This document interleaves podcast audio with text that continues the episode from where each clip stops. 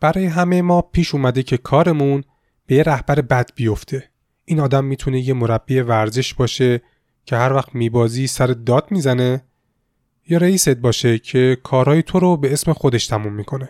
اما چی این افراد رو به رهبر بد تبدیل کرده؟ آیا این کارا ریشه در شخصیتشون داره؟ یا صرفا بلد نیستن رفتار درست چیه؟ کتاب چالش رهبری به این سوال جواب میده که رهبران موفق چه کارایی انجام میدن؟ سال 1982 میلادی جیم کوزس و بری پوزنر یک سوال مطرح کردند. سوال این بود رهبران در بهترین حالت خودشون چه کارایی انجام میدن؟ این کنجکاوی شروع یکی از مفصل ترین تحقیق درباره رهبری بود.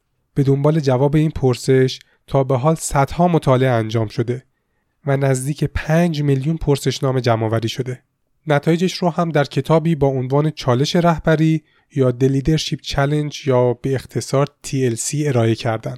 یکی از سوالهای شایع در این حوزه اینه که آیا رهبرا برای این کار به دنیا اومدن؟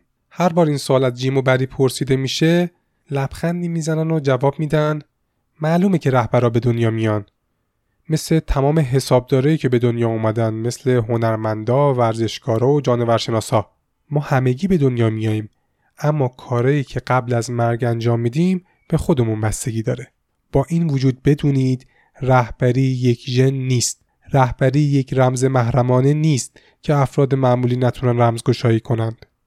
واقعیت اینه که رهبری دسته ای از مهارت هاست که شما می‌تونید در هر جایگاهی که هستید توسعهش بدید. حالا چرا من این کتاب رو برای پادکست انتخاب کردم؟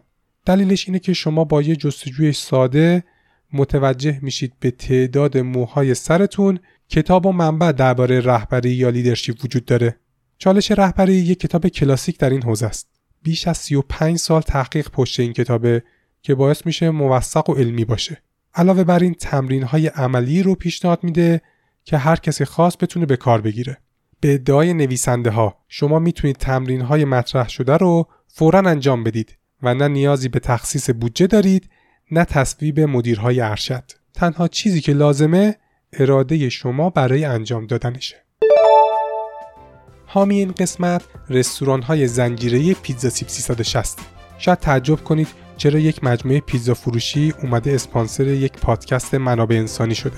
این موضوع برمیگرده به سابقه آشنایی من با این برند. آشنایی من با پیتزا سیب 360 برمیگرده به یک همکاری قبلی که من سالهای پیش با مدیرعامل این مجموعه داشتم و اونجا متوجه شدم که کار سیب 360 صرفا پیتزا و فسفود نیست. و این مجموعه داره به صورت تخصصی روی کسب و کار فرانچایز کار می‌کنه. اگر از تمام کسایی که طی این سالها نمایندگی مجموعه رو داشتن و یا به عنوان شریک تجاری با این سازمان همکاری داشتن و شناختی از این شرکت دارن رمز موفقیت پیزا سیب رو بپرسیم حتما کلماتی مثل شایستگی یا competence انصاف fairness شفافیت transparency و تاب‌آوری یا resilience رو خواهیم شنید. اگر شما سرمایه دارید و دنبال راه اندازی کسب و کار خودتون هستید مجموعه رستوران های پیتزا سیب 360 می‌تونه یکی از انتخاب های خوب شما باشه.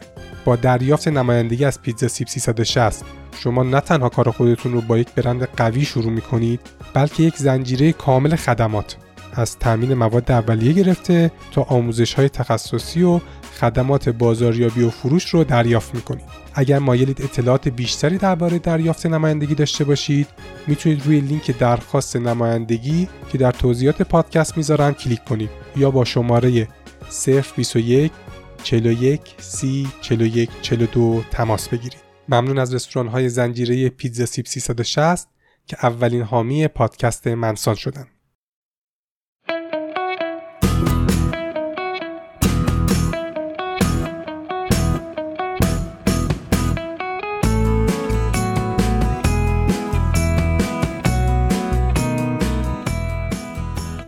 سلام آرشام نویدم و شما دارید به پادکست منسان گوش می‌دید. این پادکست درباره موضوعات و مهارت‌های مرتبط با رفتار سازمانی و مدیریت منابع انسانیه. این اپیزود در بهمن ماه 1401 منتشر میشه و درباره کتاب چالش رهبریه یا The Leadership Challenge یا به اختصار TLC من برداشت خودم از این کتاب رو در دو قسمت برای شما تعریف می‌کنم. زمان انتشار قسمت بعدی هم دو هفته دیگه است. نسخه فارسی این کتاب هم موجوده که با یه جستجوی ساده اینترنتی می‌تونید پیداش کنید. فقط دقت کنید که من از روی نسخه انگلیسی این دو قسمت رو ساختم. برای همین ممکنه ترجمه من با نسخه فارسی کتاب دقیقا یکی نباشه. کتابی که من داشتم نسخه ششم بود که در سال 2017 منتشر شده. لینکش رو هم در توضیحات پادکست می‌ذارم. بر اساس تعریف نویسنده های کتاب یعنی جیم و بری رهبری هنر بسیج کردن دیگران برای تلاش در راستای ارزش های مشترک. اما بیایم از این تعریف های قلم به فاصله بگیریم و به من جواب بدید. اولین تصویری که با شنیدن کلمه رهبر به ذهن شما میاد چیه؟ یه رهبر سیاسی یه سلبریتی یه ورزشکار. جالبه که تحقیقات این کتاب نشون میده مهمترین الگوی رهبری آدم ها معمولا این موارد نیستن و این اعضای خانواده معلمها مدیرها و مربیان که بیشترین تأثیر رو روی ما می‌ذارن. در واقع کسایی که ما بیشترین ارتباط مستقیم رو باهاشون داریم. پس با این حساب هر کدوم از ما ممکنه رهبر یکی باشیم. پس بهتر زودتر یاد بگیریم چطور میشه رهبر موفقی بود. در این کتاب پنج تمرین آورده شده که به شما کمک می‌کنه رهبر موفقی باشید. من تک تک این تمرین ها رو برای شما توضیح میدم. هدف من اینه که شما بعد از این دو قسمت یه چارچوب ذهنی از مطالب این کتاب داشته باشید. اول بیاین با عنوان این تمرین ها آشنا بشیم. بعد بریم سراغ توضیحش. اولین تمرین میگه الگوی راه باش. مدل دوی دومین تمرین میگه الهام بخش یک چشم انداز مشترک باش. Inspire a shared vision. عنوان سومین تمرین اینه. وضع یا فرایند موجود رو به چالش بکش. Challenge the process. چهارمین دیگران را توانمند کن. Enable others to act. و پنجمین و آخرین تمرین میشه قوت قلب باش. Encourage the heart. بریم سراغ تمرین اول یعنی الگوی راه باش. یه مثال از دنیای هنر بزنم. یه کسی که تفننی خوانندگی می‌کنه رو تصور کن. احتمال زیادی وجود داره که وقتی شروع کنه به خوندن صداشو شبیه یکی از خواننده معروف کنه. حالا اگر این آدم بره پیش یه استاد آواز یکی از مهمترین چیزهایی که باید یاد بگیره اینه که با صدای خودش بخونه. وقتی صدای اصلیش رو پیدا کرد آوازش خیلی بیشتر به دل شنونده میشینه و نقطه شروع خواننده شدن همینجاست. نقطه شروع رهبری هم مثل خوانندگیه. قدم اول اینه که صدای اصلیت رو بشناسی اما صدای رهبرا چی می‌تونه باشه؟ ارزش هاشون شاید کلمه ارزش اینقدر جاهای مختلف با منظورهای مختلف استفاده شده که هر کسی یه برداشتی ازش بکنه. برای همین بیایم ببینیم منظور نویسنده های کتاب از ارزش چیه. یه بار جیم و بری نویسنده های کتاب داشتن درباره نقطه شروع رهبری حرف می زدن. جیم می گفت به نظر من رهبری با رنج شروع میشه. وقتی از یه چیزی ناراضی. بری می گفت نه رهبری از دلسوزی شروع میشه. جیم دیکشنری رو برداشت و واژه دلسوزی رو توش نگاه کرد. اولین معنی رنج ذهنی بود. اونجا بود که جیم و بری فهمیدن که دلسوزی و رنج و نارضایتی همه از یه جا سرچشمه می‌گیره. در عمق وجود هر انسانی یه چیزی وجود داره که خیلی براش ارزشمنده و حاضر تا حد مرگ برای حفظش بجنگه. اگر از دستش بده قصه می‌خوره و اگر به دستش بیاره از خوشحالی فریاد می‌زنه. برای هر آدمی هم می‌تونه متفاوت باشه. منظور نویسنده های کتاب از کلمه ارزش همینه. نقطه شروع رهبری کشف ارزش های خودمونه. یا همون پیدا کردن راه خودمون. ما برای یافتن ارزش های شخصیمون باید دست به یک مکاشفه درونی بزنیم. با خودت فکر کن به چی اهمیت میدی؟ آدما از چی من تعریف می‌کنن؟ چی باعث شده کسی که هستم بشم؟ اگر جواب این سوالها مشخص نباشه رفتارهای شما برای بقیه گیج کننده میشه. و نمی‌تونم بین کارات ارتباط برقرار کنم و در نهایت باعث میشه اعتماد کمتری هم بهت داشته باشم. شما باید یه فلسفه رهبری برای ارائه دادن داشته باشی. تحقیقات این کتاب نشون میده کسایی که فلسفه رهبری خودشون رو پیدا کردن 130 درصد روحیه تیمی بین افرادشون بالاتره. 122 درصد بیشتر افتخار می‌کنن که برای سازمانشون کار می‌کنن. نزدیک به همین آمار هم درباره افزایش اعتماد به مدیر و تلاش برای کار وجود داره. شواهد و عدد و رقم ها دارن با صدای بلند به ما میگن که برای تأثیرگذاری بیشتر هر رهبری باید صدای خودش رو پیدا کنه. در واقع رهبری بقیه آدما از درون خودتون شروع میشه نه از بیرون. قدم بعد پیدا کردن ارزش های مشترکه. یعنی وقتی صدای خودتو پیدا کردی برو صدا یا ارزش های مشترک تیمتو پیدا کن. ببین کجاها می‌تونید با هم همخوانی داشته باشید و یه آواز قشنگ تولید کنید. ارزش های مشترک بین آدماست که آینده یک سازمان رو می‌سازن. ارزش های مشترکی که باعث ایجاد تغییر و تفاوت میشه. رهبر باید بتونه بعد از اینکه خودش رو شناخت و ارزش ها شفاف شد با بقیه هم آشنا و نماینده اونا باشه. اما چرا ارزش های شخصی مهمه؟ چرا میگیم اول خودتو بشناس بعد بقیه رو؟ برای جواب به این سال نویسندهای کتاب تحقیق کردن. این تحقیق درباره این بود که شفاف بودن دو تا چیز. یعنی یک ارزش های شخصی و دو ارزش های سازمانی چه تأثیری روی تعهد آدما به سازمانشون می‌ذاره. نتیجه این تحقیقات نشون میده که اگر کسی هم ارزش های خودش رو بشناسه هم ارزش های سازمانش رو بیشترین تعهد رو داره. خب این طبیعی و منطقی به نظر می‌رسه. اما نکته جالب نتایج این تحقیق جای دیگه است. کمترین میزان تعهد رو کسایی داشتن که ارزش های سازمانی رو می‌دونستن. اما آگاهی کمی نسبت به ارزش های خودشون داشتن. یه لحظه بهش فکر کنید. این مطلب ذهن شما رو قلقلک نمیده؟ احتمالا شما هم مثل من زیاد درباره روش هایی که میشه فرهنگ سازمانی رو نهادینه و تبلیغ کرد شنیدید. ویدیو بساز سمینار برگزار کن یا جمله های زیبا روی دیوار بزن و خیلی کارهای دیگه. اما این تحقیق نشون میده اگر آدما خودشون رو نشناسن تأثیر ارزش های سازمان ناچیزه. و منشأ تعهد به سازمان بیشتر از اینکه ارزش های شرکت باشه ارزش های خود آدم است. بیان یه سوال دیگه بپرسیم. آیا یک بهترین و تاثیرگذارترین ارزش وجود داره؟ ارزشی که اگر اونو انتخاب نکنیم حتما شکست می‌خوریم. ارزشی که بالاتر از بقیه است. نویسنده کتاب جوابشون منفیه. مثال می‌زنن که سه شرکت الکتریکی رو در نظر بگیرید. اولی به نوآوری فنیش افتخار می‌کنه. این شرکت مهندس های زبده داره و ریسک پذیری رو تشویق می‌کنه دومی شرکت پرزرق و برقه ارزش های مهم شرکت به بازاریابی و marketing مرتبط میشه و شرکت خودش رو موظف به ارائه بهترین خدمت می‌دونه و مشتری محور بودن در اونجا تشویق میشه. سومی شرکت کارش با عدد و رقمه. ارزش های کلیدیش به حسابداری برمیگرده. دائم در فکر افزایش بهرهوری و کنترل هزینم. هر کدوم از این شرکت ها با ارزش های متفاوتی اداره میشن و می‌تونن موفق باشن. اینجوری نیست که کلمه جادویی یا وردی وجود داشته باشه که ما اونو پیدا کنیم و بذاریمش به عنوان ارزشمون و شرکت موفق بشه. فهم مشترک آدما از ارزش هاست که مهمه. چیزی که افراد اون سازمان از ارزش ها برداشت می‌کنن. این فهم مشترک هم از طریق دستورالعمل و بیانیه ایجاد نمیشه. از طریق گفتگویی که به وجود میاد ما باید به آدما فرصت گفتگو درباره ارزش های شخصی خودشون رو بدیم اینکه بگیم ارزش شرکت ما مشتری محوریه یا نوآوریه یا صداقت یا کار تیمیه به خودی خود هیچ تفاوتی ایجاد نمی‌کنه. مهم اینه که آدمای شرکت درباره معنی اون ارزش در کارهای روزمرهشون توافق داشته باشن و این از طریق گفتگو به دست میاد. الان می‌خوام چند تا تمرین عملی درباره این موضوع بگم. اول اینکه سعی کنید خودتون رو توصیف کنید. یه قلم و کاغذ بردارید فکر کنید امشب می‌خوان از شما به عنوان رهبر نمونه سال تقدیر کنن. صدها نفر جمع میشن خانواده همکارا دوستا افراد زیادی میان پشت بلنگو از عملکرد و شخصیت شما میگن.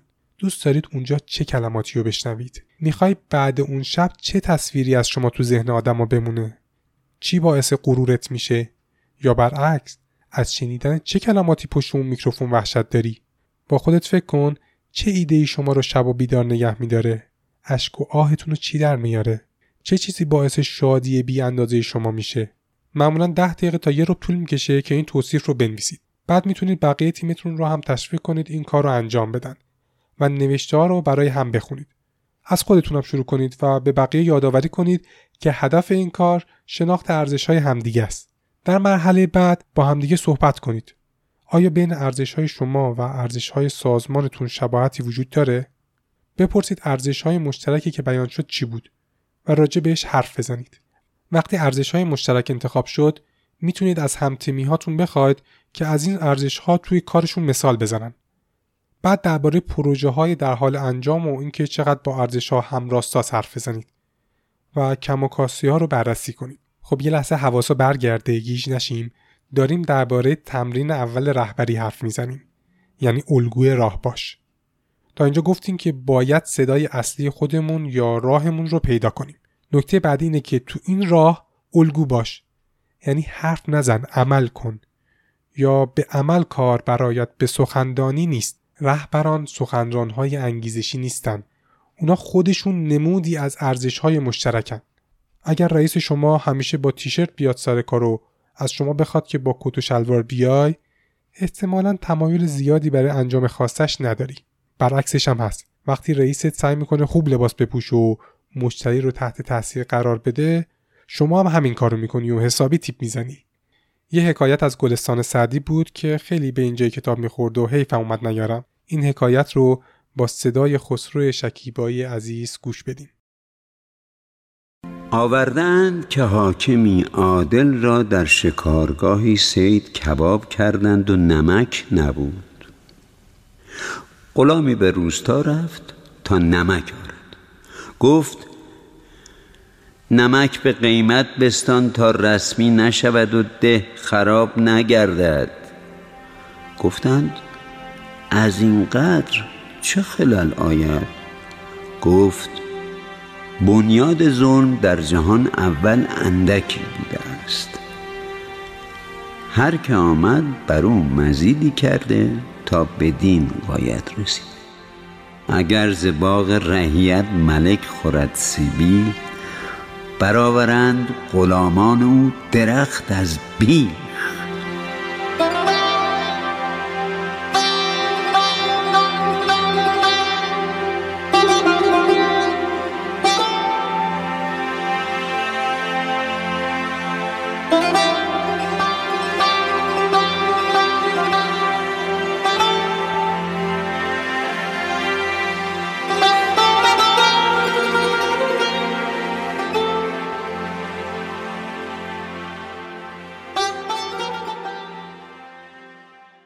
این حکایت روی منفی تأثیر رفتار رهبرا رو نشون میده.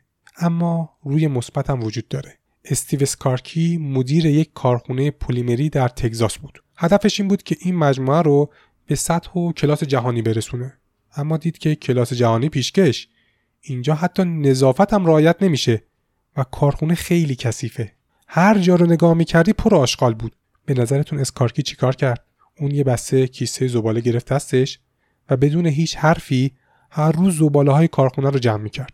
بعد از چند هفته متوجه شد دیگه اونقدر آشغال وجود نداره که کیسش پرشه. اما چی تغییر کرده بود؟ فکر کنم حدس بزنید. کارکنان اون مجموعه از رفتار مدیرشون یاد گرفتن و فهمیدن برای کار کردن در سطح جهانی اولین قدم اینه که محل کار تمیز باشه. خب توضیح دادم که افراد ارزش ها رو از رفتار رهبرا یاد می‌گیرن نه حرفاشون. اما به نظر شما مهمترین شاخصی که میشه باهاش رهبرها رو در این مورد ارزیابی کرد چیه؟ زمانشون. اینکه رهبرها زمان خودشون رو چطور سپری می‌کنن واضح ترین خطکش برای نشون دادن ارزش های مشترکه.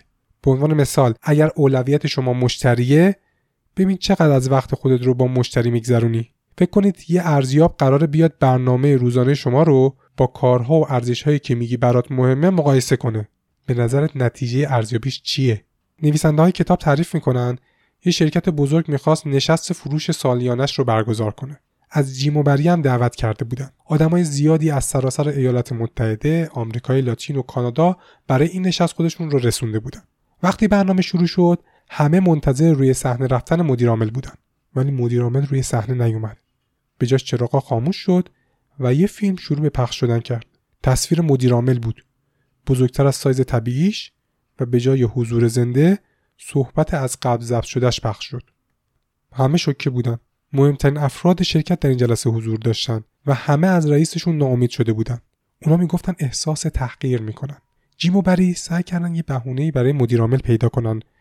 مثلا اینکه بالاخره آدم پرمشغله ای و برنامه زمانی فشرده ای داره بالاخره مدیریت چند تا شرکت در کشورهای مختلف سخته و از این حرفا اما با خودشون که بیشتر فکر کردن دیدن هیچ جوره نمیشه درک کرد که مدیرعامل نشست سالانه رو از قلم بندازه و این هم آدم رو نادیده بگیره. نکته این بحث اینه که رهبرا انتخاب می‌کنن که وقت و تمرکزشون رو کجا بذارن.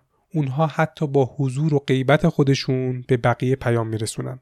و شاید بعضی موقع ها تنها کاری که لازمه برای رهبری انجام بدید اینه که حضور داشته باشید. چند بار این مورد رو تکرار کردم ولی به نظرم بازم باید تکرار شه.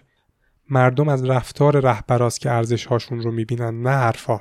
اگر شرکت بدهی داره و داره برشکست میشه نمیشه فقط از بقیه بخواید شرایط سخت رو تحمل کنن. تو این شرایط اگر قرار روزهای تعطیل هم کار باشه خود رهبر باید اولین نفری باشه که حضور داره. اگر خبر بدی وجود داره رهبر باید اولین نفری باشه که به بقیه بگه. رهبره که باید برای ارزش های مشترک الگو باشه. الگو بودن یعنی زودتر از بقیه رسیدن. شما باید در انجام کاری که برای همه ارزش مشترکه نفر اول باشید. خب بریم یه مثالم بزنیم که چطوری یه شرکت ارزش های متناسبی رو انتخاب کرده از واژه ها و عبارت های خوبی هم برای منعکس کردنش استفاده کرده و در نهایت تونسته ارزش ها رو به عمل در بیاره. اسم شرکت داویتاست. این شرکت بزرگترین ارائه دهنده مستقل خدمات دیالیز در ایالات متحده است. کارش خدمات دادن به کسایی که از نارسایی مزمن کلی رنج می‌برن در لیست 500 شرکت موفق مجله فورچون هم هست اسم این شرکت یعنی داویتا ایتالیاییه و معنیش با کارشون همخونی زیادی داره. معنی اسم ایتالیایی میشه او زندگی میبخشد. مدیر عامل شرکت باورش اینه که قبل از اینکه اونا یه شرکت باشن یه جامعه کامیونیتی یه توضیح بدم واژه کامیونیتی و سوسایتی جفتشون به فارسی جامعه ترجمه میشه اینجا منظورمون از جامعه کامیونیتیه. چیزایی مثل دور همی های کتابخونی مسجد یا کلیسا یا طرفداری از یک تیم خاص. خصوصیت یه جامعه چیه؟ آدمای جامعه به هم اهمیت میدن به هم احترام می‌ذارن و برای جامعهشون تلاش می‌کنن. آدما به جامعه از لحاظ احساسی وابسته میشن و این دقیقا همون ارزشیه که داویتا می‌خواد بر اساسش سازمانش رو پیش ببره. اونا شرکتشون رو دهکده صدا می‌زنن. برای همین مدیر عامل هم میشه کت خدای دهکده. کارمنده شرکت هم تیمی صدا زده میشن. اگر کسی اشتباهی تو جلسات از کلمه کارمند استفاده کنه باید جریمه بده. اما علت این نامگذاری ها چیه؟ مدیر عامل داویتا تعریف می‌کنه که ما می‌خواستیم سطح توقعات رو با این نامگذاری ها بالا ببریم. وقتی مدیر عامل این شرکت به چالش می‌خوره از خودش می‌پرسه یک کت خدا یا شهردار اگر جای من بود چیکار می‌کرد؟ چون درست اگر کت خدا باشی به اقتصاد دهکده اهمیت میدی. چون بالاخره می‌خواید در روستات مدرسه خوبی داشته باشی پارک خوبی داشته باشی آسفالت باشه و چیزای دیگه که پول لازم داره. ولی کت خدایی فقط اینا نیست. وظیفه اصلی کت خدا اینه که حواسش به جامعهش باشه. داویتا برای اینکه بتونه ارزش ها رو به درستی منتقل کنه عبارت های خوبی هم انتخاب کرده. برای مثال جمله معروف رمان ستوفنگدار که احتمالا همه شنیدید. یکی برای همه همه برای یکی.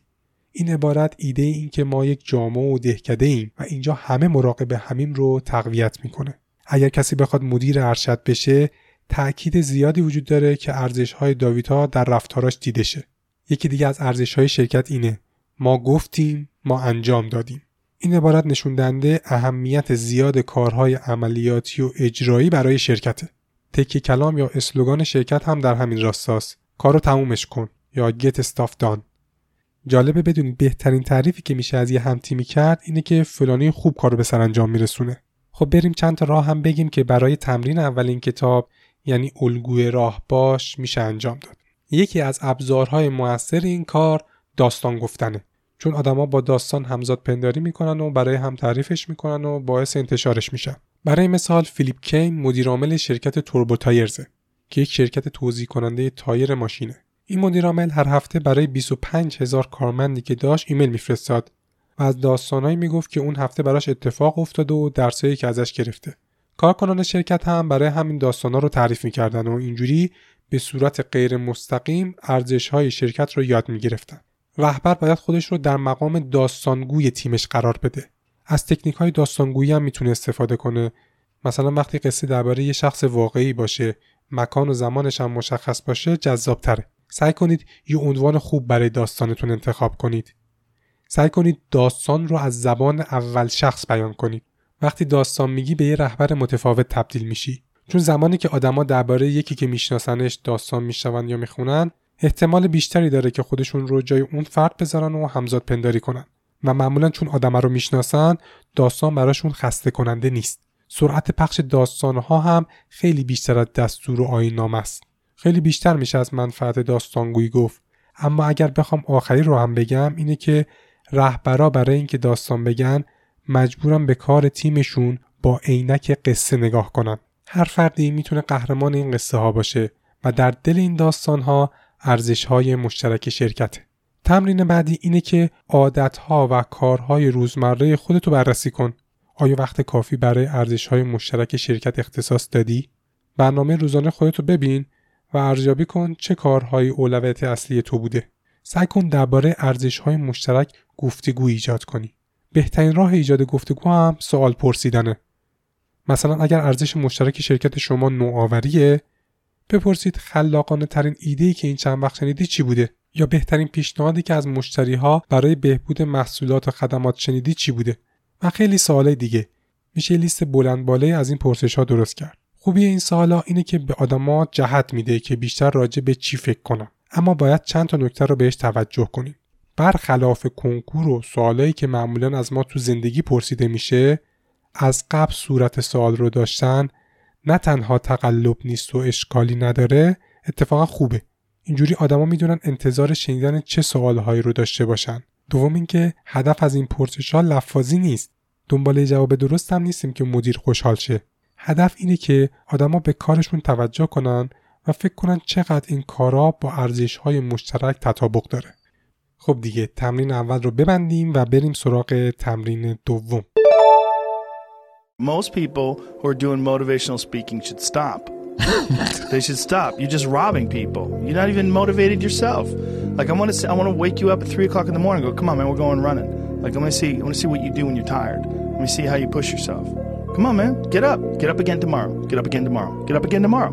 The next day, get up, get up, get up, get up. Keep going. How long can you maintain a positive attitude? Where's all this teaching? You're teaching people you can't do shit yourself.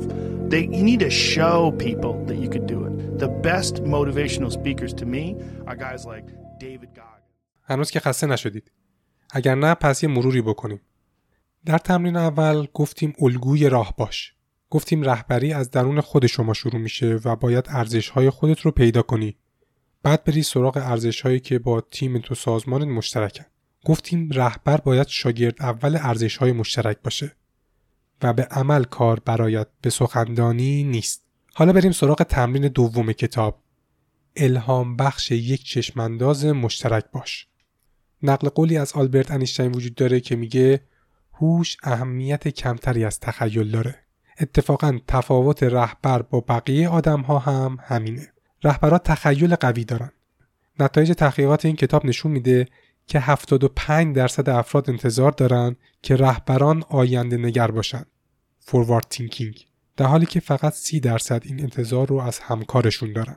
مربی های بزرگ فوتبال به بازی در حال جریان تیمشون فکر نمی‌کنن. چون این یه کار در جریانه و دیگه دست بازیکنهای تیمه که ببرن یا ببازن. مربی به بازی بعدی داره فکر می‌کنه. حتی قبل از اینکه نتیجه بازی فعلی مشخص شده باشه. در واقع رهبرا باید مثل استاد شطرنج باشن. یه استاد شطرنج فقط به حرکت بعدیش فکر نمی‌کنه. بلکه اون چند سری از احتمالات آینده رو متصور میشه. دانیل گیلبرت استاد روانشناسی دانشگاه هاروارد معتقده انسان تنها حیوانیه که درباره آینده فکر می‌کنه. بزرگترین دستاورد مغز انسان توانایی تصور اشیا و صحنه‌هایی که در واقعیت وجود نداره و همین توانایی که به ما اجازه میده درباره آینده فکر کنیم.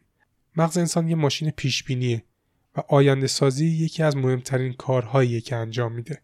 بذار یه جور دیگه بگم. فرض کنید در یه روز آفتابی در حال رانندگی از تهران به سمت شمالی. کیلومترها جلوتر رو می‌تونید ببینید و با حد اکثر سرعت مجاز رانندگی می‌کنید. راحتید موسیقی گوش می‌دید دستتون رو می‌برید بیرون که باد رو لمس کنید و هیچ نگرانی ندارید. اما یکی از پیچ های چالروس رو که رد می‌کنید یه دفعه مه قلیزی همه جا رو می‌گیره. شما باشید چیکار می‌کنید؟ مشابه همین سوال رو در یک تحقیق از آدمای زیادی پرسیدن و جوابهای تقریبا یکسانی هم گرفتن. مثلا آدما گفتن من سرعتم رو کم می‌کنم چراغم رو خاموش می‌کنم فهمون رو دو دستی می‌گیرم به جلو خم میشم که بهتر ببینم یا صدای موسیقی رو کم می‌کنم که صدای بیرون رو بهتر بشنوم. بعد پرسیدن وقتی از پیچ گذشتی و مهرف چیکار می‌کنی؟ جواب دادن آروم میشینم سرعت رو زیاد می‌کنم چراغا رو خاموش می‌کنم و از موسیقی و منظره لذت می‌برم. مثال رانندگی در مه می‌تونه به ما اهمیت وجود چشمانداز یا ویژن رو بگه. ما وقتی دید داریم می‌تونیم سریعتر حرکت کنیم. زمانی که جلومون رو می‌بینیم چاله چوله ها و پیچ و خمای جاده رو زودتر می‌بینیم و حواسمون بهش هست. نکته به همین سادگی. برای رهبر شدن باید بتونید آینده رو به تصویر بکشید. مردم فقط از کسی پیروی می‌کنن که فراتر از مشکلات روزمره رو می‌بینه و فردای روشن رو به تصویر می‌کشه. وقتی درباره آینده نگری و ویژنری بودن حرف می‌زنیم یک توهم اشتباه وجود داره. بعضیا فکر می‌کنن برای آینده نگر بودن باید کنج عزلت بگزینند و به تنهایی به گوشه از جهان برند یا بالای قله کوهی برن و منتظر الهام یا وحی باشن و بعد برگردن و دیدگاه خودشون رو به مردم اعلام کنن. بدیهیه که این تصور اشتباهه. از رهبران انتظار میره آینده نگر باشن ولی نه اینکه تصویر خودشون از آینده رو به زور به بقیه تحمیل کنن. آدما دوست دارن تو تصویری که شما می‌سازید آرزوهای خودشون رو ببینن. دوست دارن خودشون رو توش تصور کنن. در واقع هنر رهبر اینه که چطور از ارزش های مشترک که قبلتر بهش اشاره کردم آینده به تصویر بکشه که آدما مشتاق برای رسیدن بهش باشن. نه اینکه به زور آدما رو مجبور کنیم که یه دیدگاه خاص رو قبول کنن. رهبران باید همه رو همراه کنن. ایجاد اشتیاق یا انگلیسیش اینتوزیازم یک فاکتور کلیدی برای این کاره. و تکنیک هایی هم وجود داره که میشه بین آدما و ارزش های مشترک ایجاد اشتیاق کرد. نمونه از این ابزار قدرتمند استفاده از سمبل ها symbols و استعاره ها figure of speech ه بیایم مثال بزنیم. وقتی جنت مکینتایر کارش رو به عنوان مدیر بخش مراقبت های قلبی در یک از بیمارستان های کانادا شروع کرد تازه ابزارها و ماشین های جدیدی برای اون بخش نصب شده بود. اکثر نیروهای جنت باید کار با ابزارهای جدید رو از صفر یاد می گرفتن. برای این کار اون یک سفر یادگیری طراحی کرد. برای این سفر لوگو ساخت شعار طراحی کرد حتی یک کاراکتر بامزه انتخاب کرد که مفاهیم از طریق اون منتقل بشه. این موارد طوری طراحی شده بود که به فرهنگ کانادایی ربط داده بشه ایشون برای این سفر یادگیری از یک پاسپورت برای بخش مراقبت های قلبی رونمایی کرد از طریق این پاسپورت کارکنان با نقشه جدید و اطلاعات ضروری آشنا می شدن. همچنین توی پاسپورت هر نفر چکلیستی وجود داشت از مواردی که اون فرد باید یاد بگیره. این تجربه به معنای واقعی یک سفر یادگیری بود و به کارکنان کمک کرد که با استفاده از سمبل ها و استعاره ها با ابزارهای جدید آشنا بشن. سمبل ها و استعاره ها ابزار زبانی قدرتمندی برای ساخت چشم اندازن. استعاره شکل های مختلفی دارن جنگی، ورزشی، هنری، مذهبی شاید یه مدیر کل خودش رو به یک کاتالیزور تشبیه کنه. در علم شیمی در واقع کاتالیزورهان که واکنش ها رو امکان پذیر می‌کنن. اونا سرعت واکنش رو زیاد می‌کنن اما خودشون مصرف نمیشن. در واقع مدیرعامل معتقد نقشش اینه که شرایطی رو فراهم کنه که در شرکتش واکنش های زیادی اتفاق بیفته. از طرفی یه مدیرعامل دیگه کسب و کار رو مثل یک جنگ خونین می‌دونه.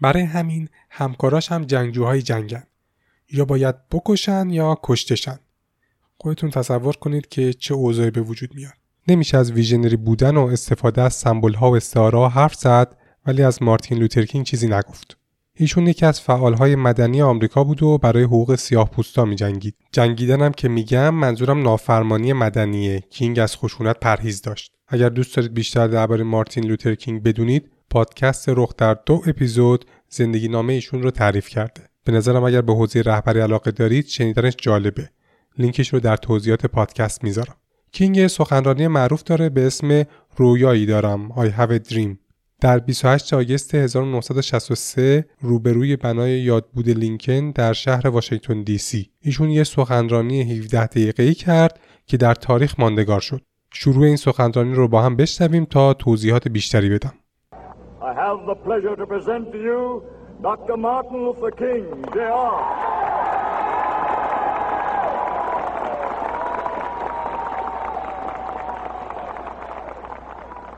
I am happy to join with you today in what will go down in history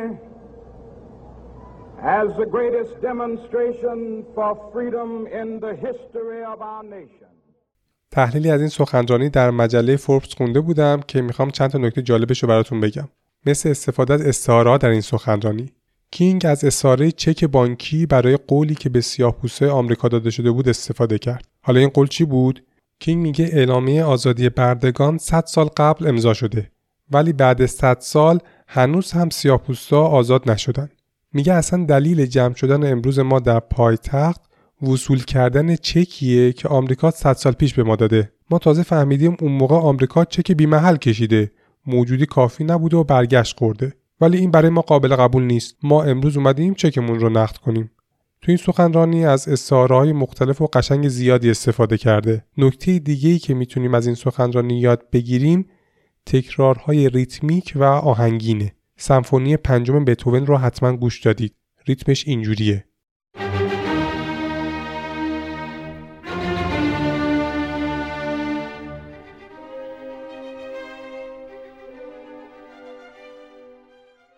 این یک عبارت چهار بخشیه که مدام در آهنگ تکرار میشه. در سخنرانی کینگ هم از این عبارت های چهار بخشی داریم که در طول سخنرانی بارها تکرار شده. مثل Now is the time که معنیش میشه وقت آن رسیده است که یه تیکه سخنرانی رو می‌ذارم که به ریتم دقت کنید. توی ذهنتون سمفونی پنجم بتهوون باشه. برای خودم که خیلی جالب بود. گوش بدید. Now is the time to make real the promises of democracy. Now is the time to rise from the dark and desolate valley of segregation to the sunlit path of racial justice. Now is the time.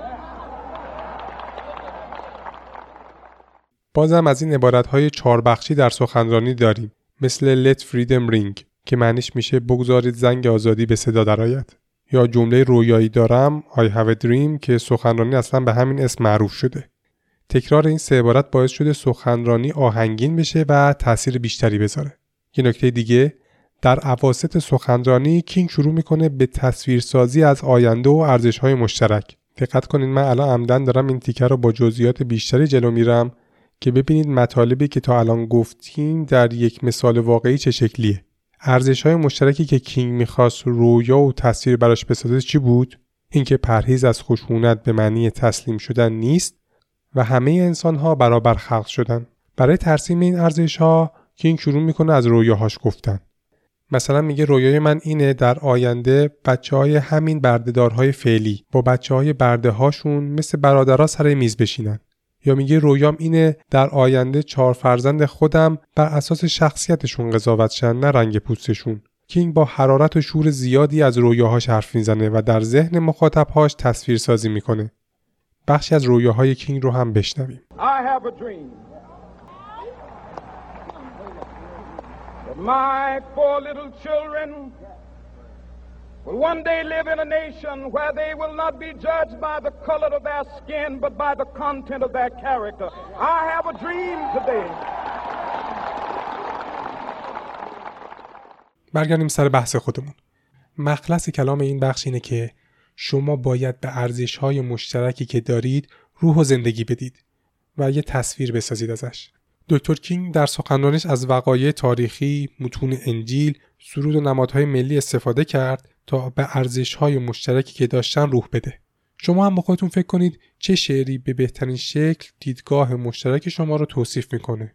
چه داستان معروفی، چه نقل قولی پیام شما رو تقویت می‌کنه، چه نمادی رو انتخاب می‌کنید، چه استعاره و تشبیهی روی مخاطبهای شما بیشترین تاثیر رو می‌ذاره.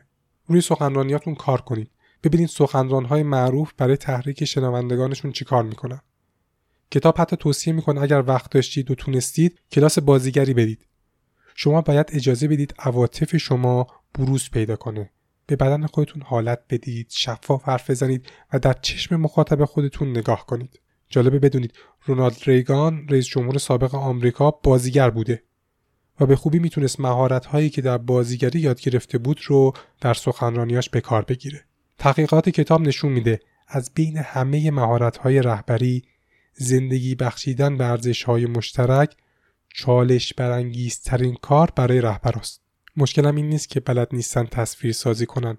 بیشترین مشکل اینه که نمی‌تونن عواطف خودشون رو بروز بدن. کم کم داریم به انتهای این اپیزود می‌رسیم.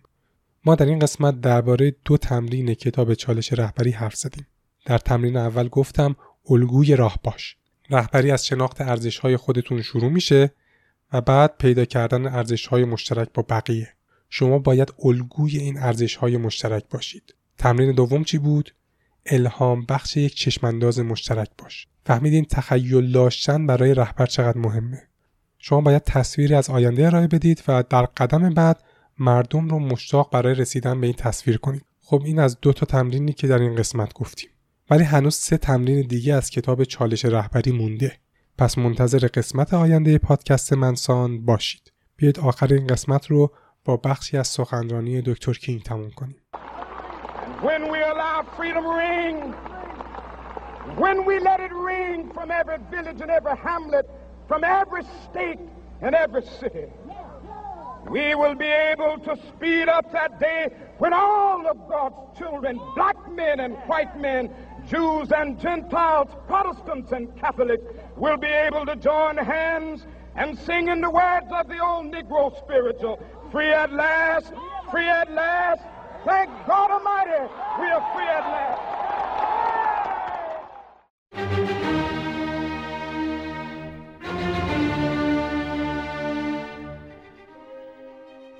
چیزی که شنیدید اپیزود 11 همه پادکست منسان بود که در بهمن ماه 1401 منتشر میشه. پادکست منسان رو من آرشام نوید تولید می‌کنم و تنهام نیستم. همینجا باید از حدیث اسماعیلی هم بابت کمک در تولید محتوا تشکر کنم. بهترین راهی که می‌تونید از این پادکست حمایت کنید اینه که به هر کسی که فکر می‌کنید به این موضوع علاقه داره و به دردش می‌خوره معرفیش کنید. حمایت شما می‌تونه قوت قلبی برای ادامه دادن این پادکست باشه. همچنین شما می‌تونید پادکست منسان رو در اپلیکیشن های پادکست گیر معتبر مثل Castbox، Google Podcast، Apple Podcast و فیدیبو دنبال کنید. مطالب تکمیلی قسمت ها رو هم در اینستاگرام خودم با آدرس آرشام نقطه نوید می‌ذارم. از اینکه با من همراه بودید ازتون ممنونم تا قسمت بعد مواظب خودتون باشید.